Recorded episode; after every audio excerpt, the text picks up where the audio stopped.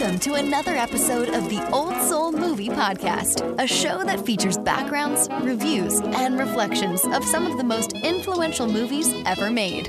And now, your hosts, Emma and Jack.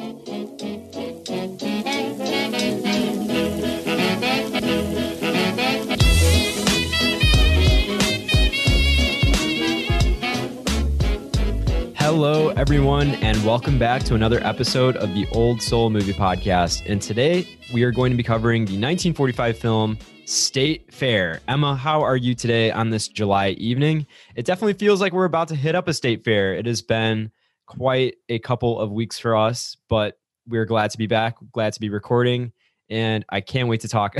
I really can't wait to talk about this movie with you tonight. So, how are you, Emma? How are you? Me too. I'm doing well. Like you said, it's definitely been a couple of weeks for us. Um, for those of you that don't follow us on social media, our grandmother passed away last week, and we were unable to record a new episode last for uh, last weekend. But thank you so much to all the people that reached out to us or sent us your support on social media. That was just, I was so touched by the messages. We so appreciate the support and we had fun revisiting an affair to remember. We did, we did watch that one again last weekend and that was definitely a good time. Uh, highly recommend it if you did not check that one out, both the movie and the podcast. it was, uh, it was very fun revisiting that movie, that episode. And again, thank you all for the support and for everyone who reached out to us to send their condolences. We really, really appreciate it. And that's what the Old Soul fam is all about. And um, I guess just going forward, we don't know exactly what our schedule will look like. Maybe we're posting an episode every two weeks uh, or so, but that's really just TBD to be determined. And so hit us up on social media. Let us know what you want to see, what kind of episodes you want us to be doing, whether you want us to focus more on movie reviews or just general Hollywood, whatever sounds interesting to you, that's what we want to cover. And that's what we want to focus on here. So uh, thank you again for everything. And we cannot wait to kind of go forward. And the first step in that journey forward is State Fair. Emma, this was somewhat of a listener requested episode, but how would you describe what we're about to discuss here tonight? We're about to discuss a very adorable musical. Yes, thank you to the listener that suggested this one. Uh, you actually listed a few suggestions, and a couple of those were already on my list of movies I wanted to cover. So stay tuned for those. This movie is one that I had never seen, and I thought, like, oh, how fun. Maybe we could both do like a little, you know, on YouTube when they do first impression videos. That's how I'm viewing this. I thought it'd be kind of fun for Jack and I, because I was guessing you had never seen this. Shocker. Shocker. Watch this one for the first time together and just spill out our thoughts because yeah, I've I've never seen it. And I like being introduced to things I've never seen before. Yeah. Wait, wait, before we go any further, have to also put this note out there that I'm guessing not a lot of people have heard of this movie. So, for those of you who are unfamiliar with it, yes, it came out in 1945 and it is about the small town Frake family who attend the Iowa State Fair, the annual highlight of their summer. Son Wayne, played by Dick Haymes, plots revenge on a Midway Barker, played by Henry Morgan, who had embarrassed him the summer before and falls for the beautiful singer Emily, played by Vivian Blaine, while his melancholy sister Margie, played by Jeanne Crain, becomes smitten with the slick city boy reporter Pat, played by Dana Andrews. Meanwhile, mother Melissa, played by Fay Bainter, and father Abel, played by Charles Winninger, plot to win their respective competitions.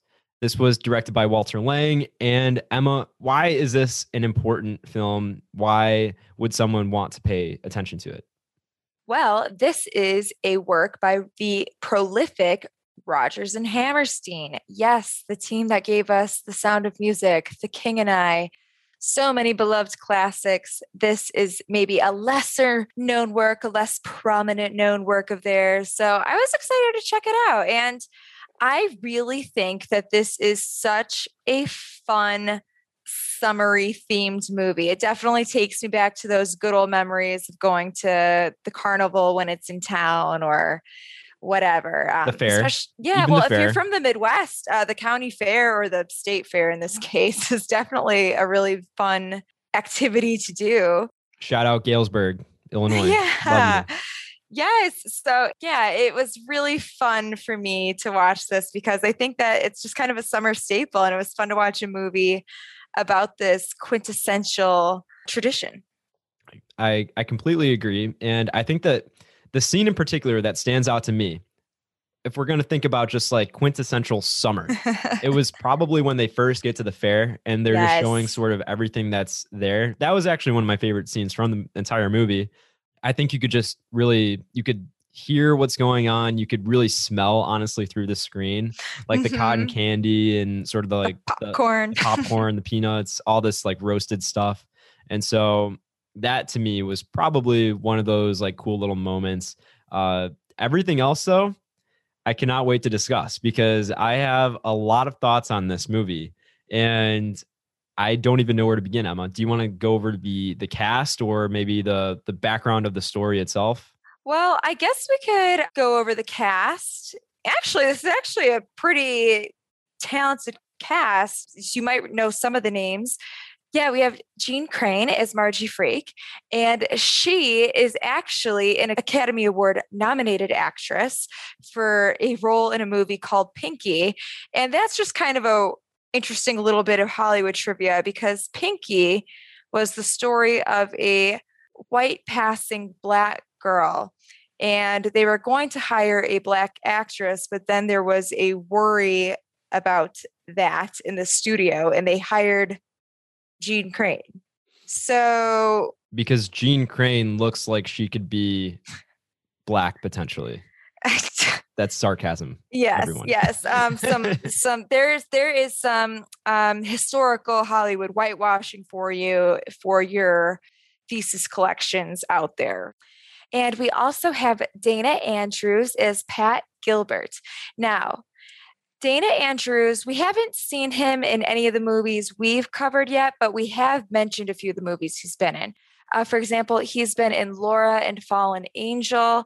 Uh, those are two kind of film noirish type movies. He's definitely been in kind of that film noir category. Uh, he was also in The Best Years of Our Lives and The North Star, both of which we mentioned in our Hollywood After World War II podcast episode. Uh, he was also in a few disaster flick genres. Yeah, so he he's uh, he was actually a pretty well known name at the time. So yeah, um, that would be a name that you would recognize, especially if you were watching this back in the day. Uh, Dick Haymes as Wayne Frake, Vivian Blaine as Emily Edwards, Charles Winninger as Abel Frake, and Faye Bainter as Melissa Ma Frake. So those are kind of your um, big stars. Oh, we also have Phil Brown as Harry Ware. So pretty talented cast here, actually. But I think that if you're not as familiar with old Hollywood, some of these names wouldn't exactly uh, pull up a picture for you, like a Marilyn Monroe name or an Audrey Hepburn or a Bing Crosby or a James Dean. I feel like, you know, that would be something that a lot of people are familiar with um, household names that transcend through today, but some of these actors might not be as readily available to picture. Well, let's not forget Blue Boy. Oh my gosh, how could I forget the star of the, the show? The himself? actual the actual star of the show, Blue Boy, the uh the big boar, the pig of uh of the Frake family who was raised by Ed S. Rennick of Pilger, Nebraska. Uh, Blue Boy is without a doubt my favorite character in the movie, and I guess just adding on to the note of the rest of the uh, the cast, I think that is why, for me, this one, this film, sort of lost me at points. It was because I never really realized what I guess the lack of maybe A list, like a A list old Hollywood stars kind of brought to a movie, or maybe even B list. I don't really know what I would consider um, a lot of these stars. I think they've been in a few of the other movies and films that we've covered, but it's not like they were they never they never had a I guess such a prominent role as they did in this movie. And I, I guess I would say that this is enjoyable to watch in the summer. and I could see, I guess, where the the difficulties might have risen, uh, especially during the filming period. World War II was kind of wrapping up. So I didn't know if that had anything to do with budget issues or sort of the adaptation. There might have just been some limited factors that contributed to maybe why I didn't think that this was one of the better films that we had covered, even though it's still enjoyable. I still enjoyed the ride. Yeah, I think you raised a really good point about this being filmed around World War II and changes to studios and stuff. Um, circling back a little bit to the cast, something that is kind of interesting to me is that Dick Haymes and Vivian Blaine they did their own singing in this movie, but Jeanne Crain, her voice was dubbed by someone named Louanne Hogan, and Dana Andrews' singing was dubbed by Ben Gage. And what I thought was particularly noteworthy was that Dana Andrews was actually a trained singer. I think even a trained opera singer. Uh, don't quote me on that. I think that might be right though. And he did not tell the studio that he was a singer because he felt that his friend in the industry or his coworker Ben Gage needed the money. Interesting. Yeah, was quiet on that to give someone else a little bit of a advantage. This is a okay, this is a hilarious kind of side note. Has nothing to do at all with what Emma just said, but Dick Haymes, the older brother, looks exactly like Charlie Munger uh, when he was a little older. I'm looking at a picture of him from 1966, and the glasses, he's like a dead ringer.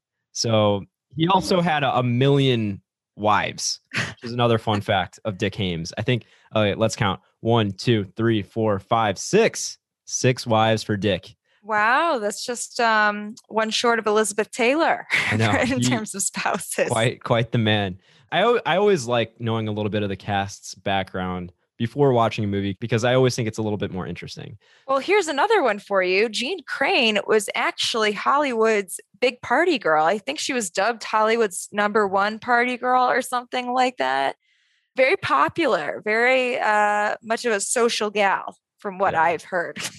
Very cool. Yeah, no. And I guess just also along the lines, this movie, even though it might not be held in the same sort of regard as Gone with the Wind and a few of the other ones that we might cover, I think it's still special to a lot of people. Even when I kind of see what's written online about it, a lot of people say that they still have their original VHS tapes of it and they just love the music and I can I can see how this would be a really special movie to somebody especially if they grew up with it. So totally agree. If I say anything during the rest of the podcast, just know that it's coming from a good place and that I still respect the movie. It's just it's just not one of my personal favorites. So I may occasionally poke fun at it, jab at it a little bit here and there, but it's all coming from a good place. So yeah, this Emma. is one that I could really see maybe introducing to your kids when they're little and it being a family favorite or like a family classic.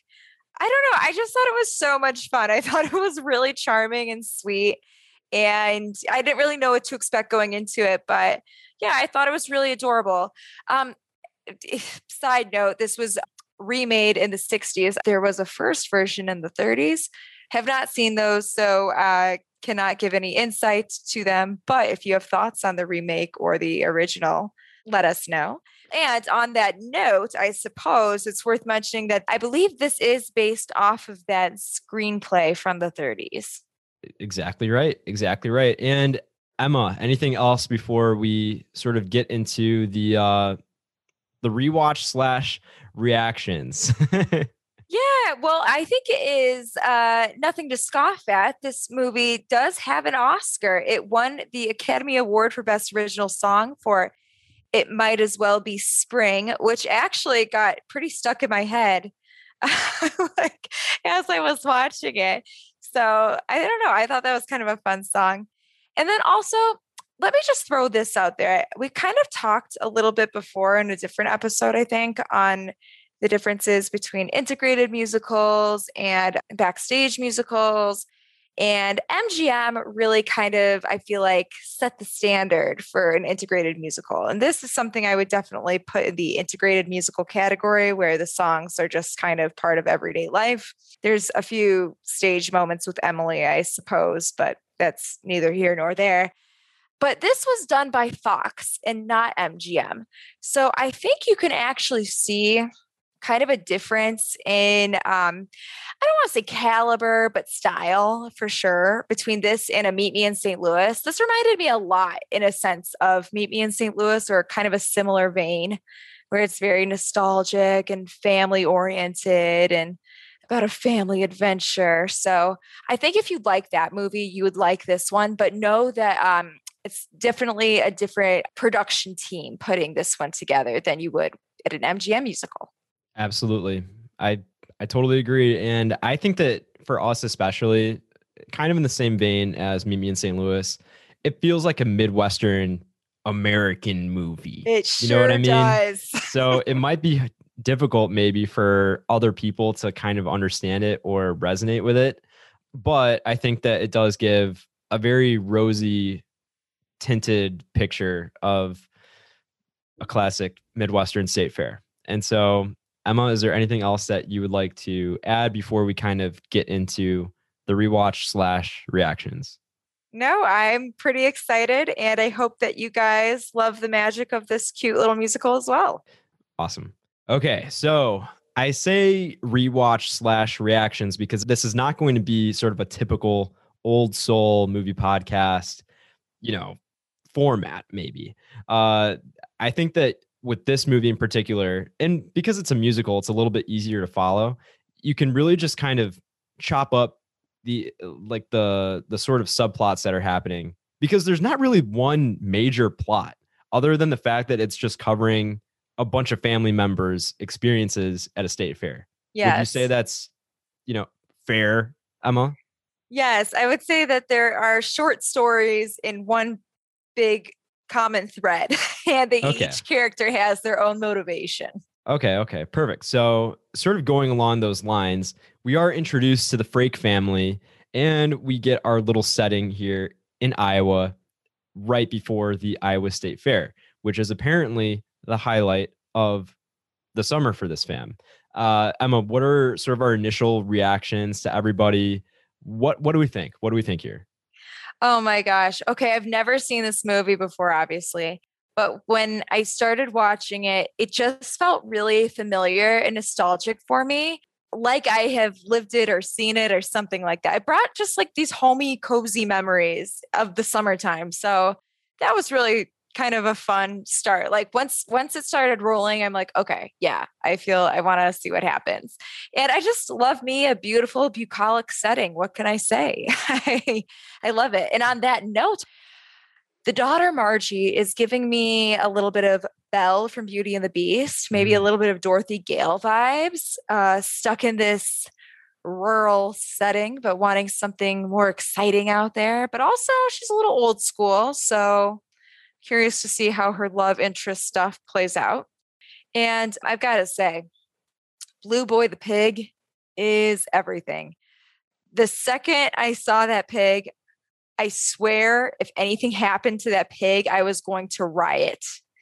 He was adorable. He's just like the cutest little thing I've ever seen. And by little, he's huge. And I don't, and Wayne, the brother, okay.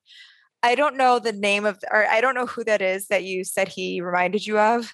But the whole time I felt the same way. I was like, gosh, she just like reminds me of someone or something, but I can't put my finger on it. And I kind of narrowed it down to a mix between Shooter McGavin and Greg Brady with like something else.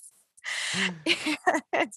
I don't know what that something else is, but he was an interesting one. That's sh- for sure. The Shooter McGavin comment is all time that is a great, great comment, Emma. But this beginning really has me conflicted because we're introduced to the Frake family, which will be tough to remember to say correctly this entire podcast. I'm going to say Frank, Frank, I swear. Frank could have just been Frank.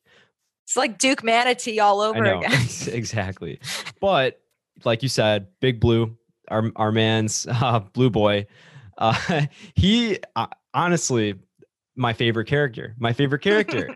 Maybe it's because he doesn't sing. I love an anthropomorphic animal. I know, he really is.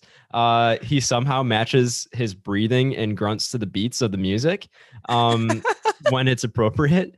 But yeah, we're I mean we're introduced to to the, basically the entire family, and I was very confused. I keep in mind I was paying attention, was not on my phone, was like giving it my my whole you know focus, and I thought that the brother and the sister were together. Like I didn't realize God, the fact that uh, you know that they weren't related, and I we we don't get enough time honestly with what's what's Margie's boyfriend? It's not even Aunt Harry. Harry. We don't get enough time with Harry. We don't really get enough time with Wayne's girlfriend that is apparently a a, a big character.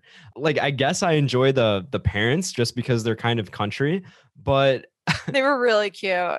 I mean, right away, I think you could tell that this was going to be somewhat of a limited production just because the shots are constant. They don't change at all. They don't move. Like they are just stationary in place. It feels very much like you're watching a play, which is ironic because this was basically written for film uh, for Rodgers and Hammerstein. I don't know for sure, but I wonder if there was a little bit of a thought that this might be a vehicle for a stage musical. Like, I, oh my gosh, I love that yeah movie. Let's make it a musical to me, it's pretty clear that this was probably going to be something that was either adapted to or it would have been adapted from the stage. Like to me, I it did not feel like I was watching a movie, which is fine. But it just really made it difficult, I think, to focus on what was going on. Like, I mean, one of the things that comes to mind was just when Margie, the daughter, was singing It Might As Well Be Spring. Like, it's a beautiful song, but it's really just a close up on her face, like sitting down for however many minutes. And that's kind of how I felt with a few of the other songs too. Um, so for me, it was kind of difficult. And maybe this is just the modern eye. You know, we're used to fast paced everything now. Uh, this is very much more relaxed. And so if you're not in the mood to sit down and like enjoy a bunch of colors because it is a very colorful movie, I think you you might struggle with it. So I think that that just goes to show why MGM was so successful in their integration of like those songs into everyday life. They included instruments, they included the setting. This really did focus on person, set, mm-hmm. and um, like let's just put you in this picture and sing. That that's like a big difference that I can tell uh, yeah, and I guess it does feel like I can, I can see your critique of it feeling a little fast. It kind of killed me when Margie pretty much announced her presence within seconds of coming into the bar, and he's like, "Why didn't you tell me you were there?" like she did. I know. I also, I don't know. I kind of liked the scene with her and Harry on the porch swing. I got a kick out of the impressions in her head of her dream men, like Charles Boyer and Bing Crosby, and uh, I forget the other one, but each of them sounded just like the person that they were trying to impersonate in her head. Mm. So I I thought that that was spot on, pretty stellar. I think if you're a fan of old Hollywood, that'll like bring a smile to your face, maybe. And I don't know, these kids are fickle lovers, let me tell you. It, just right away, once it was like, oh, my boyfriend can't go, oh, my girlfriend can't go, uh, you know, it looks like when the cats are away, these mice will play. And you know what? This might be a hot take, but Harry is a man of the future. I, I see a forward thinker there who's going to have a very successful farm, maybe. You know, I'm sure Harry did have a very successful farm, and he, he was talking about prefabricated plastic, you know, uh, what was it called? um linoleum like, floors? yeah li- linoleum floors and all the stuff so uh, machines? Uh, i'm sure i'm sure harry did well and he found his own uh very nice wife and i'm sure that margie is was freezing uh many nights in the future with her old creaky house. Not that there's anything wrong with that. I love a good old you know abode.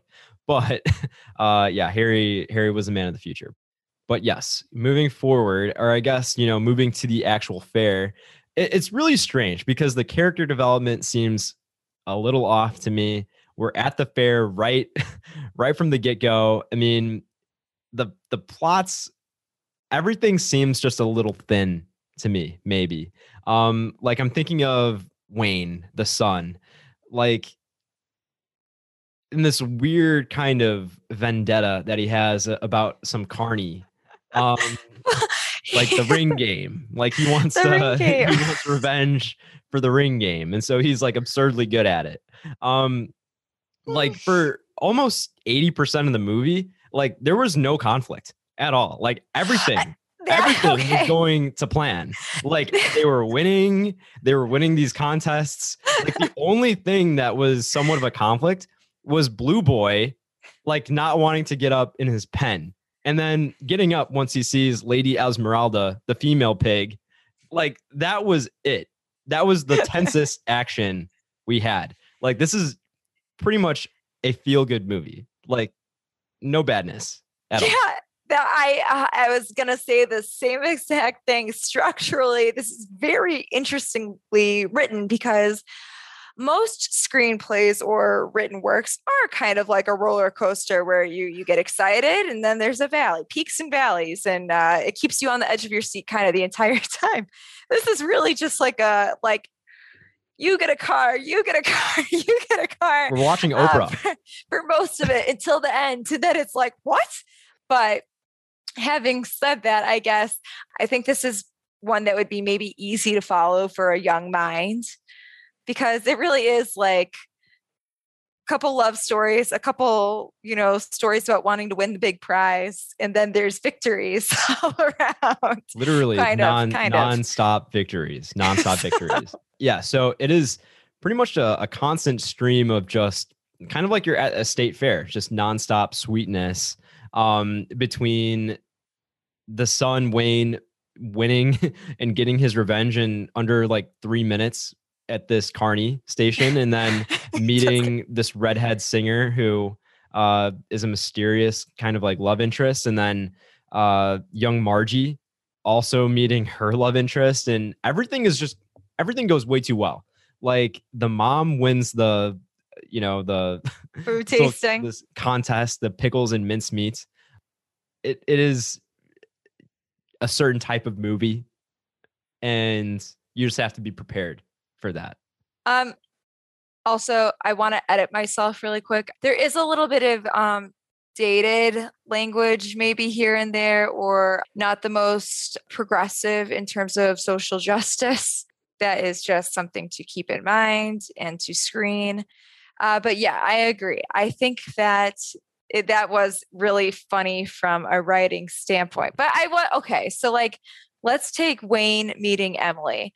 First of all, I think if this was to be redone today somehow, some way, I could see like an Emma Stone being an Emily. I don't know why. Maybe it's just like that. red hair, but yeah.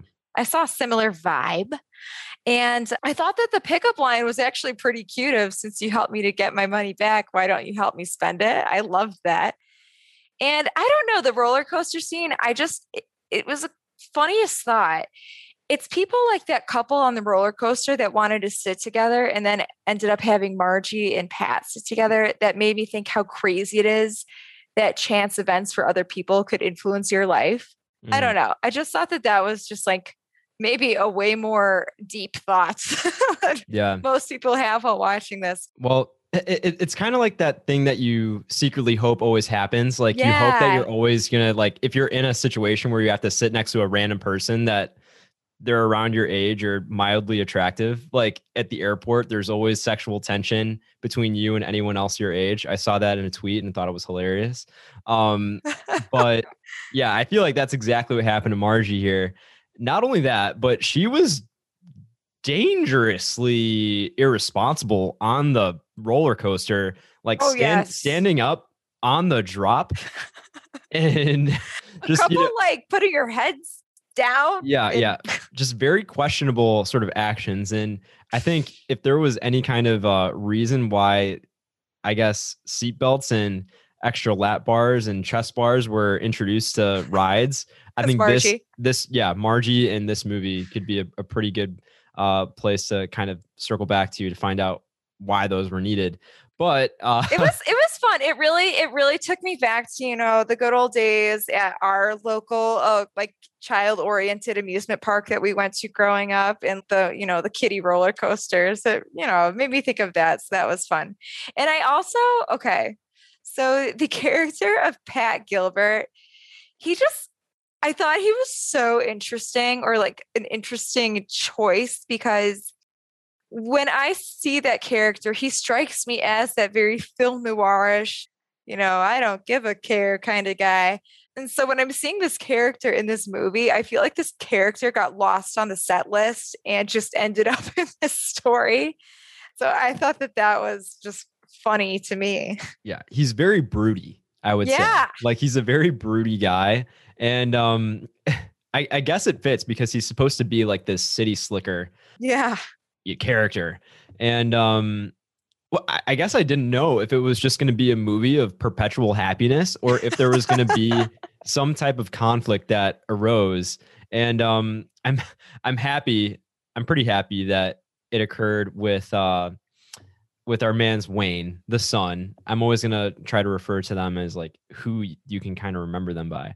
But yeah, uh, yeah, Wayne, the son, when he's with Emily, and uh, they they go into like the room or whatever it was with the rest of the Tim Timothys or whatever like the birthday called. party. The Tommy Tom Tommy Thompsons, whatever you the know, band's called. I can't remember. Yeah, again I with T two T's though. I think it was the well, it was the birthday party that somehow again the writing really made it off to me because she told him to wait outside and then he ends up inside don't know. I just don't know how this happens. But anyways, um, I love how he just punches this guy like mid argument.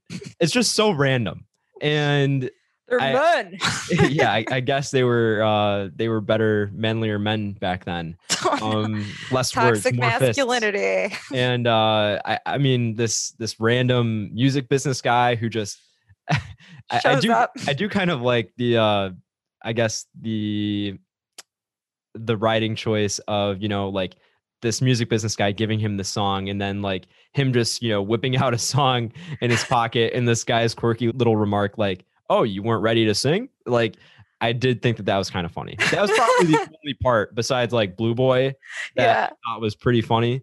That was um, clever writing and i've got to say first of all i was a little naive myself. I really wasn't familiar with the concept of a song plugger so that made me feel like a little fool.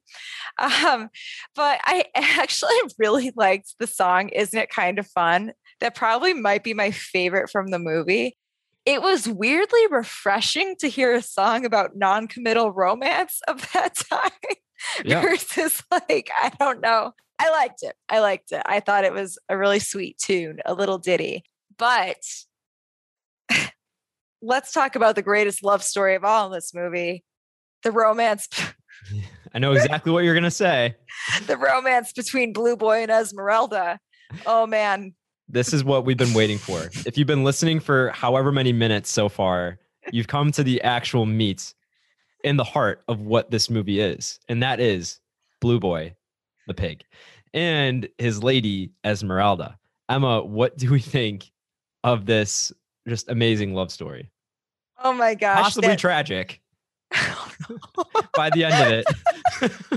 I know. I guess we didn't really take into account Blue Boy's feelings into this $5 bet. Um, that's okay. Blue Boy was a big boy, so cute. And that second that that adorable little russet colored lady pig came out, I knew it was game over for him and that there was just going to be an epic love story between these two and they're little talking to each other oh. through the thing. My heart, I like I haven't felt this way about pigs since Charlotte's Web. Somebody writes some pig out there because this boy is a winner and he has his love, his lady love. All I want them to do is like get married in pig world and have little piglets. I know. That sounds like a Rick and Morty episode or something. But uh yeah, I I agree. I agree and while I was watching it, I could only just empathize with Blue Boy because I've been a little stuffy. You know, allergy season has been very real here. And, uh, you know, my breathing hasn't been great. And so when I saw Blue Boy on the ground just heaving, I was I was like, I feel you there, blue boy. I'm right there with you. I wouldn't want to be at the fair. I would want to just be hanging at the farm, probably. But when we're getting to the actual contest, that's when I'm like, all right, surely this has to be where we get some conflict. surely. You know, Esmeralda's not going to be on the scene. And then some way, somehow, Blue Boy, he just collapses mid mid contest, mid like best in show, whatever you're you're showing. I don't even know what you call it. But anyways, he does still win. Spoiler alert, huge spoiler alert.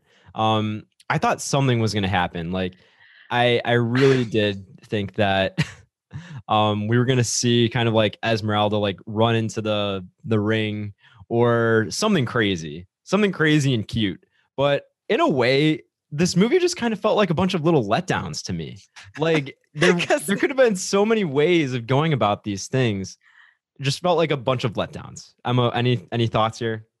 Um, yes. Here's what I thought I was gonna get with the pig story. And I thought that this was going to be the big climax.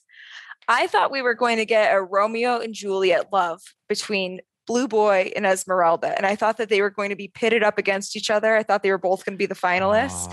And then I thought that like something would happen in which it's not even like forget the contest. This is about love. Mm. And the pigs just run to each other and defy their farmer owners and they have to settle for a tie. I thought it'd be one of those things where it's like, maybe it's not what I wanted, but it's what I needed for Abel, the farmer dad.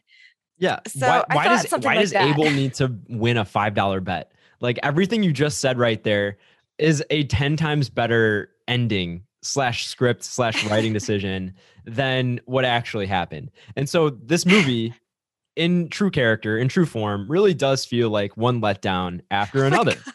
like leading- I will say it was really cute when Esmeralda showed back up, and I love the zoom in on her face. That's like a little dolly zoom on her little oinking the, nose. There were so many dolly zooms in this; it really like got out of hand. But uh, I mean, in in the same vein of letdowns, I want to talk about Wayne and Emily really quick and how we find out that Emily basically is a player, a lady player, and that she Loki has a hubby back home. But they've been separated for a year. And I know times were different back then, but immediately Wayne's like out of the picture. Even though they, I, I guess they're separate, you know, they're not together anymore. But it, it's just done. It's just done as soon as he hears that. And so I'm a little confused as a modern viewer. I'm like, bro, why don't you just keep going at it then? Like, what's preventing you? They're you're not they're not together anymore. Well, I was actually surprised at the inclusion of that storyline. I feel like the code would have mm. something to say about that, but I guess not because they didn't end up together. But I was picturing some sort of final goodbye. A little, a little bit of closure would have been nice. I'm not gonna lie. Uh, a little bit of a like maybe instead of Wayne going off drunkenly with McGee, you know, to for Emily to have stopped by his place and maybe they sing "Isn't it kind of fun" one more time or something like a little reprisal, and then they go their separate ways and just leave it at that. That they had a little fun. I don't know. I don't know. I'm not the writer, but yeah, I don't know. That was a that was a shocking a shocking turning point. So that would be a little bit more of a tragic dip in the roller coaster element of the story. If it's like literally all highs and maybe plateaus, that'd be a dip. I would mm. say. Here's another family motive that went down the mother's cooking contest, the pickles and the mincemeat. Now, they're okay. That was a little bit of a, a up and down thing when the rival won for the sweet pickles.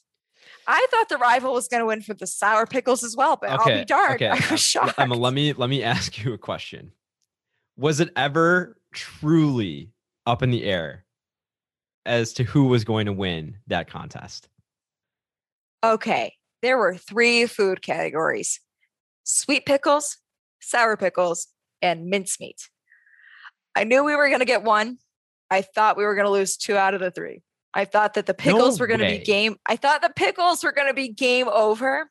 And the mincemeat that you have this added tension because they both accidentally added brandy to the dish. So in in in theory, you know it's kind of screwed. The recipe is messed up. So you go into it like biting your fingernails, like, oh no, how's this gonna go? And quite frankly, when the judges were tasting that mincemeat, I had a little bit of a Key and Peele moment in that skit about the chef tasting. Oh, I thought like I could I could read the judges. Like I knew the one was really into it, but the other two did not seem too impressed. So I will say I was expecting the mincemeat to be a win.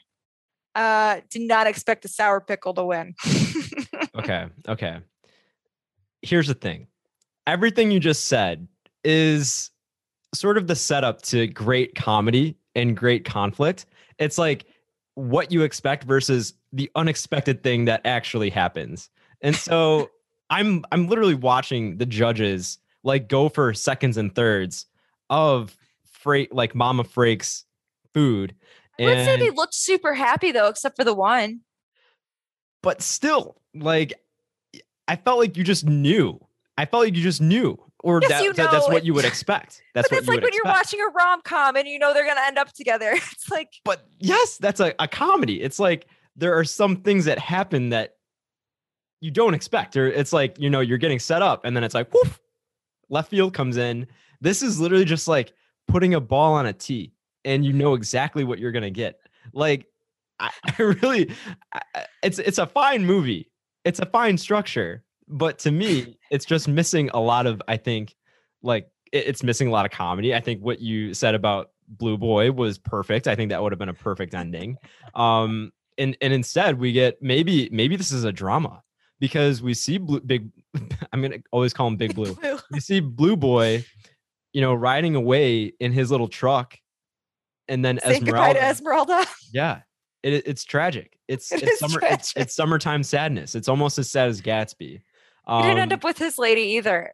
And no one thinks about Blue Boy in this, do they? and and will either of them be at the next fair next year? Who knows? I need Um, a sequel. I don't.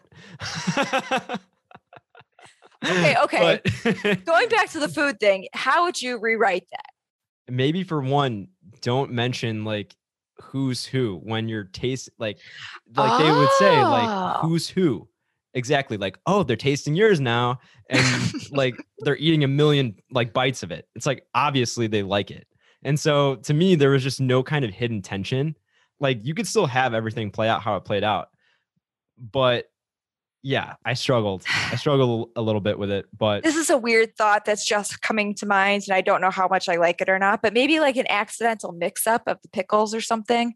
And maybe she accidentally won more award than she should have. And then she comes to terms with it and then gives it to the rival and like realizes she's, I don't know. I don't that's know. wholesome. That's a little wholesome. I'm Too thinking wholesome maybe still. I'm thinking maybe you could have like a mix up in the moment and then later on in the movie, like come back where the judge is like, oh, and then that gives him a reason to stick around, other than being like this creepy creep who like is so in love with the mincemeat that he, He just became decides obsessed. he literally becomes a little stalkerish by the end of it. So that ends up being the mom's downfall. She was just Yeah. too good. And maybe being too good Too good. is not good. Maybe that's the the theme and the moral of the story here. Maybe a little too good is not that good. Uh, I'll say this though, I nothing shook me more than the line when the mom is coming out with her plaque, her big major award, and then she says something along the lines of, "I just won the most any woman could achieve in life." I was like, "Woof!" that is. I almost just spit out my drink. listening to that. I totally forgot about that line, but that's hilarious. And that just goes to show you 1945, yeah. Iowa, also Iowa. I the Iowa song really for some reason just bugged me. Iowa. It was not my favorite in in the in the mix and given i am not from the state of iowa i don't know if that is a treasured nickname or not but Iowa. i i feel like i would have liked maybe something else there i don't I- know what I personally could not wait for that song to end. Um but that that could have just been me. Um but i will say the costumes and the dancing was really cute the costumes, the choreography is actually pretty pretty Yeah. decent. Uh, and again, it's very colorful. It's gonna sound like I'm making fun of this movie constantly, but that's kind of what the fun of this movie is. It's like watching it collectively. If you watch this alone, you're going to be super frustrated because you're not going to have anybody to talk about it with. But if you watch it and you listen to this podcast like you've done you've been doing for the last however many minutes, or you like convince a friend somehow to watch it with you, uh, then you're gonna have a good time because you're just gonna talk about how ridiculous it is. It's cheesy, it's cute, it's corny, it's all of these kind of silly little things. But I think that's why I liked it. It was, or I thought I had fun with it because I thought it was just this big old goober of a movie. Yeah. Yeah but I mean, I guess we should zero in on really the maybe like the main romance, even though I think that Blue Boys and Esmeralda's maybe far superior. but, it is far superior, far superior. But yes, Emma, let's wrap it up with uh with Pat and Margie. I actually I I thought it was a charming little love story. I liked this little love story in the bunch. You've got the bad boy with all these girlfriends, and you have the country girl who just wants to see the world. Uh, I don't know. I thought it was just fun between the meet cute on the roller coaster and her kind of walking away. And I actually really like Margie's costumes throughout the whole movie. They were beyond fun. I really liked the kind of the play on the Dorothy Gale one, the blue gingham one. It was kind of like a little, little, little bit of a sexy Dorothy outfit, I would say. I also I knew where it was going. The second he said uh, I first of all, I kind of admire that he openly admitted that he ghosts his girlfriends. Not a lot of guys say that at the the forefront, do they now? But the second he let me know that, I knew that this was going to be the hill that this couple had to climb together. Uh, I knew, I just had this feeling that there would be a, a miscommunication or a wrong place, wrong time, or some sort of mix up where he would accidentally ghost her. Uh, but he actually did kind of purposely ghost her a little bit, I would say. He did choose Chicago, but he changed his mind of sorts. Yes, Emma. Yes. That is the, I guess, love story of the movie. It is the the poster of the movie.